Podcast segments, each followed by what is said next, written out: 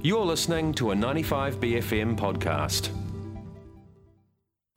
Workers at the Opal Kiwi packaging plant are currently on strike. They want a fair wage so they don't have to work excess amounts of overtime just to get by.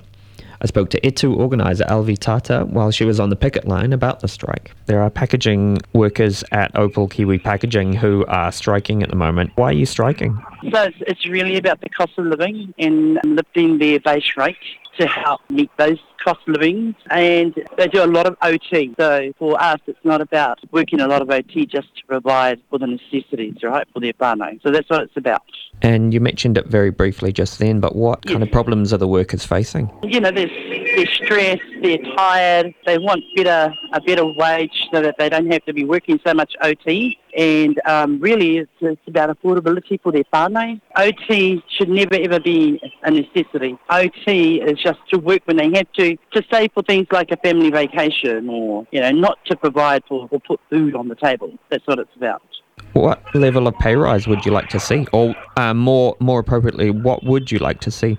Something above the living wage would be great.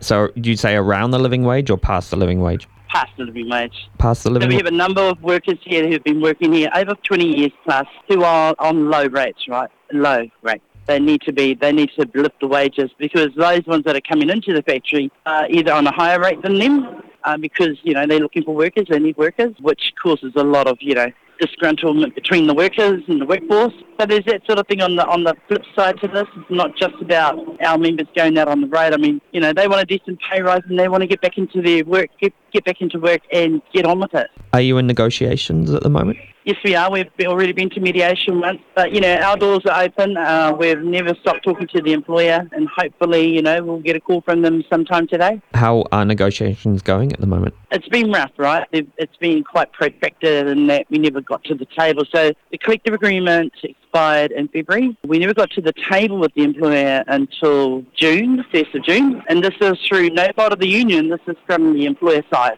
How are the strikes going so far? Great, great. You know, we're keeping our people safe. We're all high vis now. We've got cones out the front. I know Amy Baker from our comms person is going to be putting stuff up. Yeah, no, we've had a lot of support from the public. Their families have come in. Workers' families are online. Yeah, no, it's awesome. What are you hoping to see in the near future?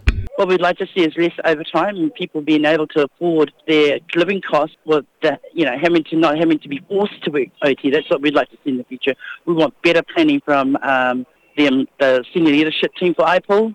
To me, it's just poor planning. Is it being? It is a living wage you would like to see, but are there working conditions you would like to improve? Sorry. Um, well, actually, they have a skills matrix in the collective agreement, which is why people have stayed on the rates they've stayed on, because the employer has not um, actioned that, that skills matrix. So they haven't put people through a skills matrix because they're able to operate more than one machine, right? But not being recognised for it. And so they stay basically stay on the rate that they're on for many, many years till we get into negotiations and yeah, negotiate a pay increase. what is the skills matrix? So it's um, whatever levels workers are on, whether they're um, they can operate more than one machinery, they followed all the standard operating procedures, they've been signed off by their bosses that they equipped to do that. So that's what a skills matrix. And several employees haven't moved up the skills matrix. Well, they haven't. So, the, so this is a new employer, Opal. They used to be Orora. Back years ago, they used to, the previous employer used to do that with workers so that people were recognised for their skill set. Opal hasn't done it. As long as I've been the organiser, I'm year three in organising at Opal, and um, they've never implemented it. That was ITU organiser Alvy Tata talking about the striking workers at the Opal Kiwi packaging plant.